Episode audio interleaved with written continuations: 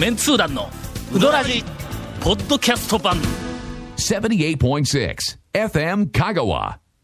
ゴンさんがはいはい。おかしくなってあいやあの収録に現れましてね語弊がありますよ。はいはいなんや杖をついとんやそうですよ。えほんだけん、はいまず最初に、はいえーっとケイコメ君え。はいそうでがすね。あの待ち合わせのところに杖をついたゴンさんにはい私一人いた時に。出くわして、はい。ほんでそれ途中でその杖振り回して暴れるんですか？言うて言うたらしいわ。ええ。そうそうそうあのね狭間寛平師匠にはい。習ってちょっといろいろ技をねっていうその時話を。俺が来たら、ゴンさんが杖ついとるから、えなんか新ネタか？言うて、え そっからまあちょっとうちの家内もね。原因を聞くと、あのヘルニアが出たらしいんそうそうヘルニで。ア。うん的なね。まあまあ重度軽度ある一両あるんですけどちょっとヘルニアで。うちの家内もちょっとヘルニアでがあの、えーっとキャスターのついた椅子に 座ったままでちょっとトイレまで押してみたいな。俺が もうちょっとこうの動かしたりいうようなこともあったりという。ようなお話でちょっとこ大変やぞいう話を。あの盛り上がったわけですその後長谷川君が来て来ました。はい。ゴンさんが杖ついてるのを見てええ「え足切って逃げたんですか?」みたいな話に。ギリで足を切って 脱出されたんですか？と、ええ、ジクソンに捕まってたんですか？と、ええと。いうええ。話でまあ。という話ええ。で収録前ええにあのまあはい。ちょっと盛り上がっとったわけです。はい。あご存知のあご存知というか今あのお気づきのようにはい。我々ええ。ゴンさんがちょっと珍しく杖をついてきたっていうふうなのを見ただけでそれぞれ そうなんですよね。まあ自分なりのこういじり方での。あのみんなで僕、だから結局僕は順番にみんな、あのある意味こうみんなこう聞いてきて、それぞれやっぱりそれぞれ持ちネタ。あるやろ。そうそう。一ネタずつこう自繰り出しながらこれをこうちょっと話題にするまずみたいな。ボケが入ってきてツッコミも持ちながら話しかけてきたっていうね、順番にこうあるやろ。あったわけですよ。ほんでまたこう、ええ。そのネタも、はい。えーっと失礼なネタもあるけど、はいはい基本的にはその 愛情に満ち溢れたこういじり方やからね、それはどうかとは思いますが、はい。その後、はい。姉さんが現れまして。えー 駐車場に車を止めて、ええ。向こうから姉さんがこう歩いてきているのをこう見ながらはい。我々、ええ姉さんゴンがええ。杖ついてるの見て、はいはいなんて言うかなと、我々はそれぞれ、ええ。まあ持ちネタというか、あの持ちキャラで、えーえーネタを繰り出すと、はい。姉さんなんて言うかな言うて検討した結果、どうしたんですかゴンさんって言うんちゃうか言うて、そうですね。多分俺らは、はい。ゴンの杖を、見たら、はいまず視覚目かはいはい。らその情報が入るね、その入った情報を一回脳に回して、はいはいで脳からこう指示をして口に出る前に一ネタ加えるわけだ。そうそうそう。そうですね。みんな必ずね自分の得意ジャンルであまずはそうそうそうそう、は。い。うん。多分、ええ姉さんはええ見た目から入った情報が脳に行かずに口から出てくるぞと、多分の。それから見た瞬間にええ「ゴンさんどうしたんですか?」って言うに違いないってしかもなんかちょっとねうん。前かがみでうん。もうあのなんか心配した感じで「うわゴンさんどうしたんですか?」大して心配もしてないのにも そうう。いかにも心配してるからような感じできっと言うに違いないとか言うてはい言いながらこうえーしばらくしたら姉さんがこう近づいてきてえ「どうしたんですか？ゴンさん言うてねもうね。久しぶりに笑わせてもらったよえっと数な分間笑い転びました。腰痛いのに。あれ正解やったね。今日は収録の前から大正解。正解。いやあんなに大喜利がいるって思わない。いやいや。杖ついた人を見て、まず心配もせずに、あの新ネタかとかそれ振り回すんですかとか足切ってき逃げてきたんですかとあからごめん今ちょっと正論やと思ってしまった。違う違うもう杖ついてこんなバカバカしい収録に来ていること自体 いじって OK っていうサインやんかな、俺。もう僕も、えー、といやそれをどっちかというとあの構えて求めてたんで、順それもしかもみんな順繰りに順番に来るんよ。で順番に一ネタずつ必ずやっとるから 楽しんどるやないか俺そうやっぱそうあそう来るかと思うとったわけよ。その流れでいくと、はいはい。最後綺麗に落ちたあねもう落ちたあれはもうみんなで大笑いした後に「正解!」って正解やあれはもう普通に来てはい。何もなしに「どうしたんですか?」って言ったらはいはいただそれだけのことやけどもその前に我々が「どうええしたんですか？ええ。ゴンさん」ぐらいしか言わんぞっていうのを散々こっちで準備しとったもんやからえまあ綺麗に正解を出しえー、てい期ただいて、待に応える 私。今日はとてもお気持ちよく、本編に入れるような気がします。はい。続メンツー団のウドラジーポッドキャスト版。ぽよよん。メンツー団のウドラジ過去800回の放送からタオ団長が厳選した面白ネタをテキスト版としてパーク KSB アプリで無料公開。口は悪いが愛に満ち溢れた誠実な讃岐うどん情報。毎週火曜日更新。パーク KSB アプリを今すぐダウンロードして笑っちゃおう。えーヨッシーさんからいただいております。はいはいはいはいうーんとまずは質問からですと、う。まあ、これはちょっとゴンには関係ないんやけども、私は好きなうどんのオプションランキングとして1位、ゲソ天おー。2位穴子天が揺るぎないものとしてあります。そうなんや、ゲソ天穴子天って言うたらね。えー、と海で動いているもの、仲間やね。確かに。確かにね、うん、確かに確かに。えー、3位には、はい。タチウオ天キス天などの揺るぎあるものが多々ありますこれやっぱり海で動いているん。もの天ぷら好きなというが話好きなんやねこれね。えー、ゲソ天はガモーとお綿屋のゲソ天が大好きです。皆さんはどこのうどん屋のゲソ天が好きですかと、えーゲソラジとして、えーよろしくご回答お願いしますということです。ええ。ゲソラジは、えーとりあえず初めて聞きました。そうですね。えー今までは、えーえーとキキス天ラジはやったことあるやろあありますあります。稲ラジ稲ラジはまあもやよくったことよくやります。がある、ええ。ネギラジもやったことがあるけども、えーゲソラジは、えー今日初めてでございますね。はいただ展開できそうな気がしない。あのゲソ天えー食べるか、いやとにかくゲソ天はあえっとねまあのまあたまに食べますけど。好きなやっぱり。ブームのはい。一番最初の、きゅはい。1990年代の,、あの中盤以降のブームの時に、えー藤原屋のゲソ天がはい。もう三千と輝く王者のようにはい。こう扱われてはきたんやけどその後、こここのゲソ天っていう話あんまり出てこんよの。無理やりちょっとひねり出すとしたらあのただその根っこのゲソ天はあの下味がすごいあの胡椒の味がついててでこれなんか良さそうやの。うん。で見た目があの子供用のグローブみたいな形してます。あ え？どうなんそれ？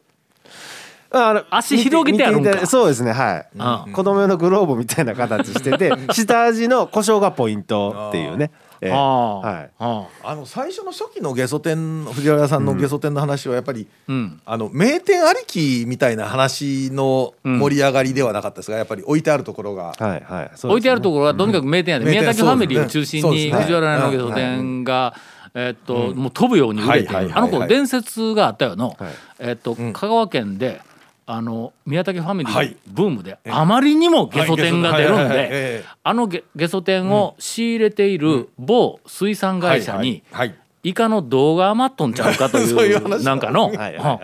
伝説ではなかったと思うけど そんな話もありました、讃岐うどん会のこのブームにおける伝説トップ3か、はい。トップ4かなんか昔やらんかったっけ？そのなんかのゲソ天があまりにも藤原のゲソ天が大人気で、はい。えーっと M 水産にイカの動画余っとんではないかとはい。いうこういう伝説が1個。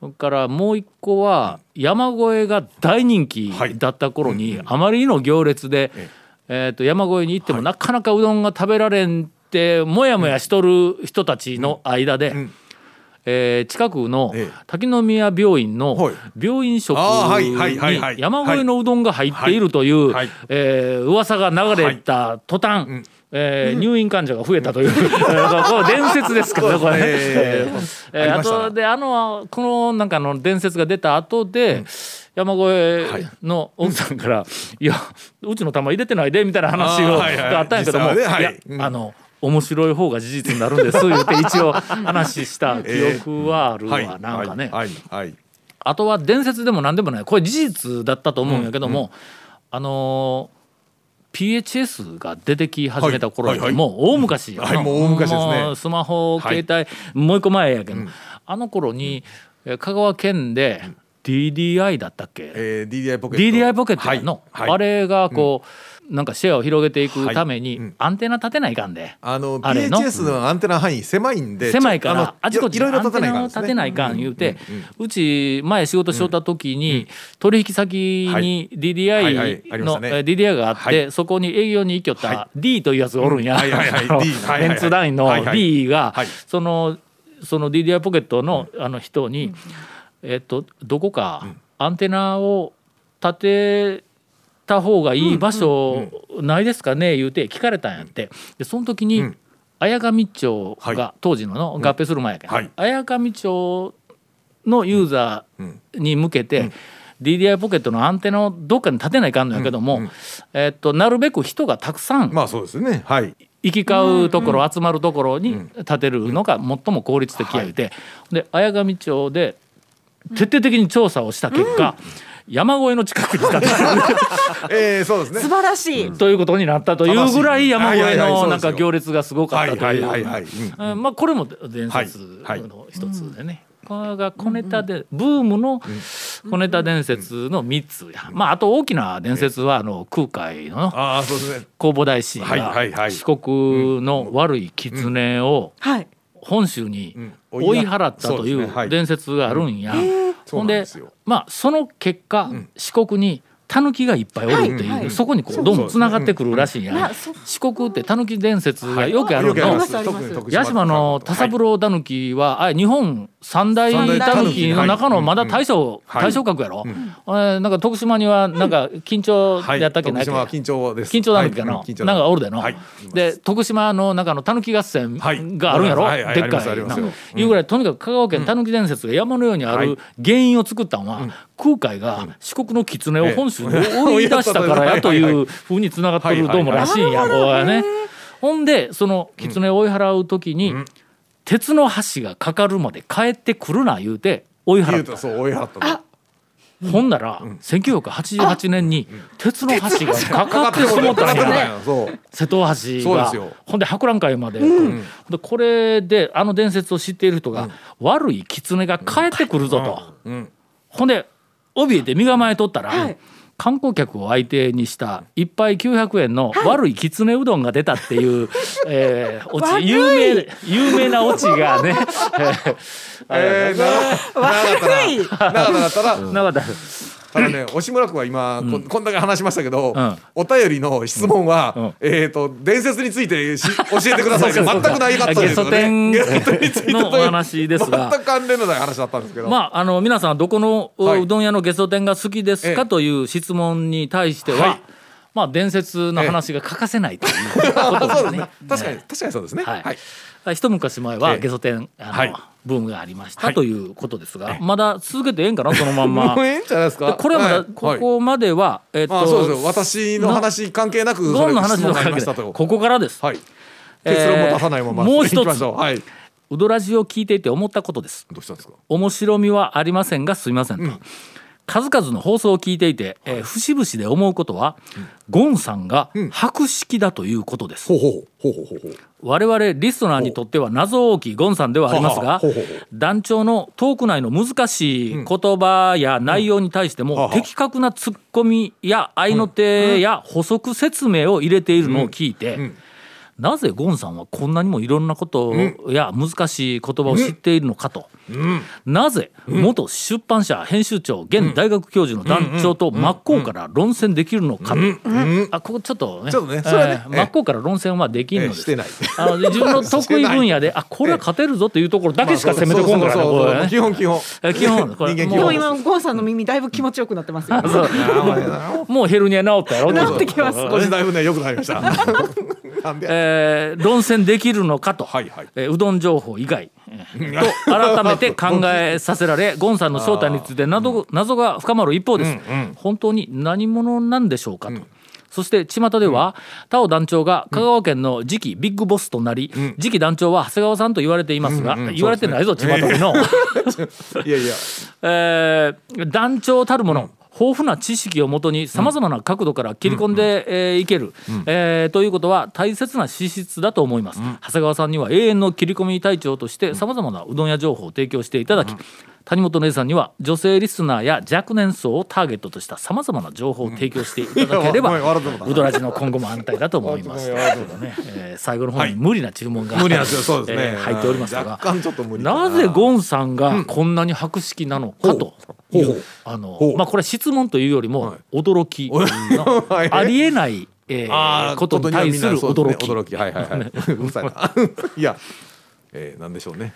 ようなんかいろんなものをいろんな情報源に手出しとるような気はでするね。それは確かにそうですね、昔ゴンの,、はい。あのマンションにあーはいはいはい行った時にえっとなんで行ったか言うたら、こいつの一辺3メートルぐらいあるでっかいスクリーンを部屋の中にえこうて設置をしとんや、120インチのね。ミニシアターみたいなもんや、まあ、テレビの薄型のなんか100インチとかそんな話でないけど、もうそれのさらに何倍かの。でっかいやつ。120インチですからね。でそれを見せつけるために 呼ばれたんや。違う違う。ほんであまあ行ったら、まあ、そのスクリーンだけ見るわけにいかんやんか、あがもう部屋の隅から隅まで全部一応まあチェックせないかんやん。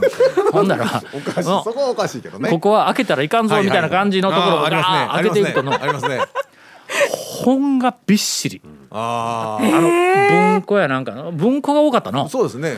ものすごいい数の本がびっしり。はい。えっとこれ多分10年ぐらい読んでないぞみたいな本もあるけども、こうってあそこに悪いことはまあ一回読んどるわけや。まあそうですね。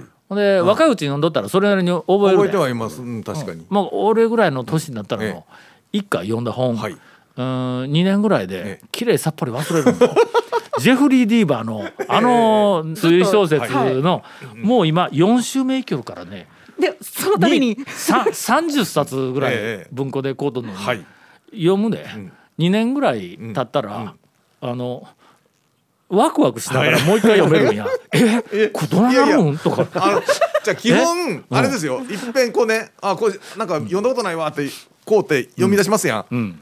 4分の1ぐらいでんあれ？って思うわけですよ。ほんでほんであれ？これなんか見た読んだ覚えあるなと思って、ん。あのその本棚見ると、ん。あるんですよ。ある。あ もう一回買うんや。ってしまうそう。いやそれってもう10代の、20代の頃は、その同じ本を何回も買ってる人のことをすごい信じられなくて、えバカなの？って思ってたんですけど、えやるようになりますよね。俺表紙見ても気づかないっていう。家にん。ゴルゴ13、ん。あ。に2冊あるええ。ゴルゴ13が、はい。えーっと6冊ある。え いや。6回えアマゾンでえうん。家にあるのに買うとんや。それもすあのもう一回買ういうことは、はい。俺1巻からはい。203までうんうんうん全部揃えてるからね。はいはいはいはい。ということは、えっともう一回買ういうことは抜けを買うことはないわけよ。ん。ほんだら一番新しいやつ、うんうん例えば200巻目を買うやん、ん。そっから201巻が出るのがちょっと時間かかるで、はい。何ヶ月とか1年ぐらいはいの間空くやんか。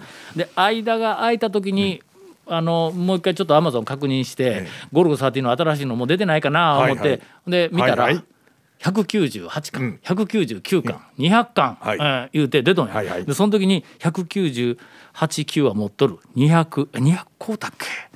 えー、200こうたっけ？でその表紙この内容を見たら、タイトルあの、はいはい。のうんと見たっけ？いやこれまだこうてない、あ200もう出とんや。言うてこうたらついて読みよったらあれ？本箱に200があるんや。だから200になってくるとのこう上からずっと並べとったらもう下の方やからついつい見落としてね200こうとるかどうかが。あのね 必ずアマゾンで買ってたら、えっ、と何月何日にそうあのいや買おうと思ったら上にね、何月何日にご購入済み、あのされたものですってちゃんと出ますからね。えそんなの出るん？来ます来ますあの絶対出ますよ。俺もうとにかく真ん中のネットの情報でこう提供されている情報の5万分の1ぐらいしか あね利用してないような気がする前にアマゾンで買ってたやつだったら、同じものを買おうと思ったら左上にこの本は出ますね。いやでもね文庫本本当に僕ねえっ、とマックスね4冊ありますから。違う。違う。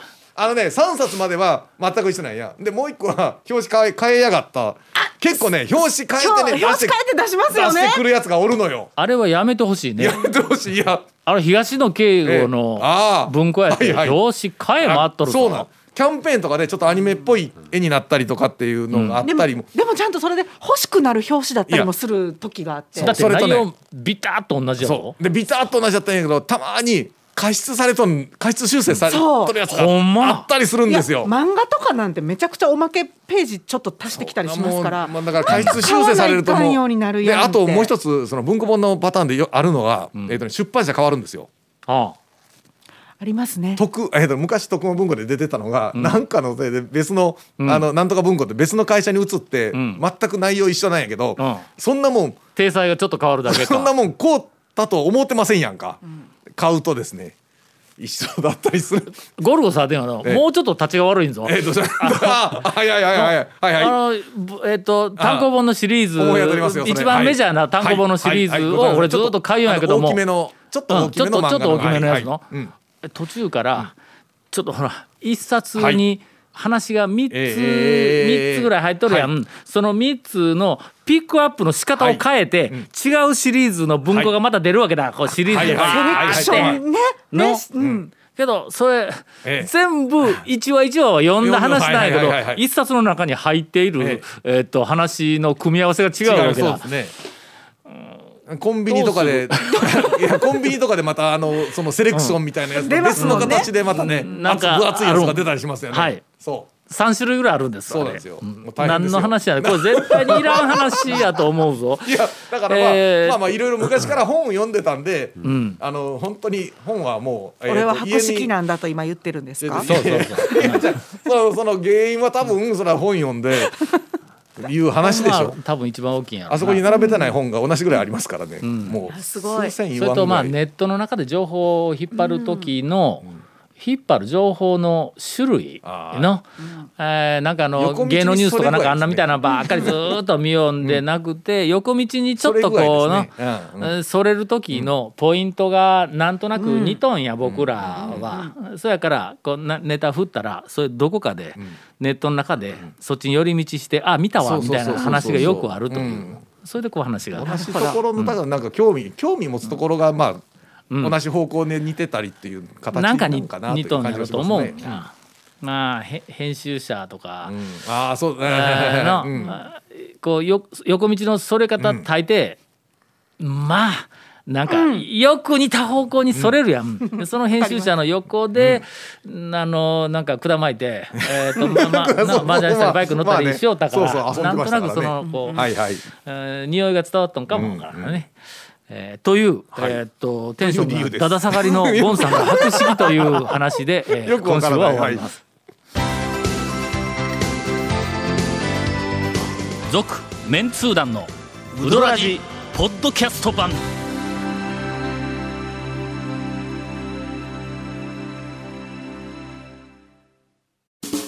ウドラジでは皆さんからのお便りを大募集しています FM 香川ホームページの番組メッセージフォームから送信してください。たくさんのメッセージお待ちしております。えこんなに長々とはいいろんはいななエピソードを織り交ぜたのに、はい。エンディングまだ喋れって、ええ、あのうどんの話を絡めてって、まあ、したやんかいっていう話だけどゲソ天からなんからという話だ、まあまあ。最後お便りの2枚目が残っとったのを、はいあはい。えっと、読み忘れていました、はいえー数々の放送回で、ゴンは打たれて当然と言われておりますが 打たれてはいけません。どういうことどういうことどういうことと？とえごめん打たれて当然って言ってました？うん これ有名なフレーズやの、はい。ことあるごとに、なんかあのネットで、えっと一昔前に、はい。えものすごく話題になった、はい。あのどこかの小学生がね、はい。えー昔話を読んだ感想文に、ゴンギツネの、えっとお話を読んだ感想文に、ゴンは打たれて当然言って書いたと。あのなんか何やったっけ？ゴンキツネがなんかあの悪さをしたら、えっとそのせいで、おじいさんとおばあさんやったっけなんかあの,、あの夫夫婦のはい。お母さんが亡くなったんか。はいはいはい。なんかそんな、ほんで、狐が申し訳ないと思って、えーそこに、はいあのんなんか、なんか持ってきよったんやの食べ物とかの、うんうんお詫びでもうずーっとこう持ってきよったのを、そこの、えっとおじいさんがたまたま見つけて、ほんで狐がおるからで「お前か」言うてパン打ったと。はい。い。う話を、ええー大抵何が正解なん？感想って。感想は正解ないんか、まあまあけどまあ狐は改心をして,、ほんでお詫びに名乗らずにずっとこうまあ。なんかこうあの、ものを、お返しをしよったのに撃たれたと。いうことについて狐かわいそうとかなんかまあまあそんなみたいな方向に大抵行くんだろう。なんかのそこに小学生がはい「ゴンは撃たれて当然」っていうふうな感想を書いたいうことについてまあええいろんなこうな意見がえーこう出てきて話題にものすごくこうなっとったわけうん。ねや。うんほんでそれについて、えーゴンさんを抱えるメンツ団はどういうこう見解をお持ちですか、いうお便りが来たから、えーメンツ団のえー公式見解として、ゴンは撃たれて当然。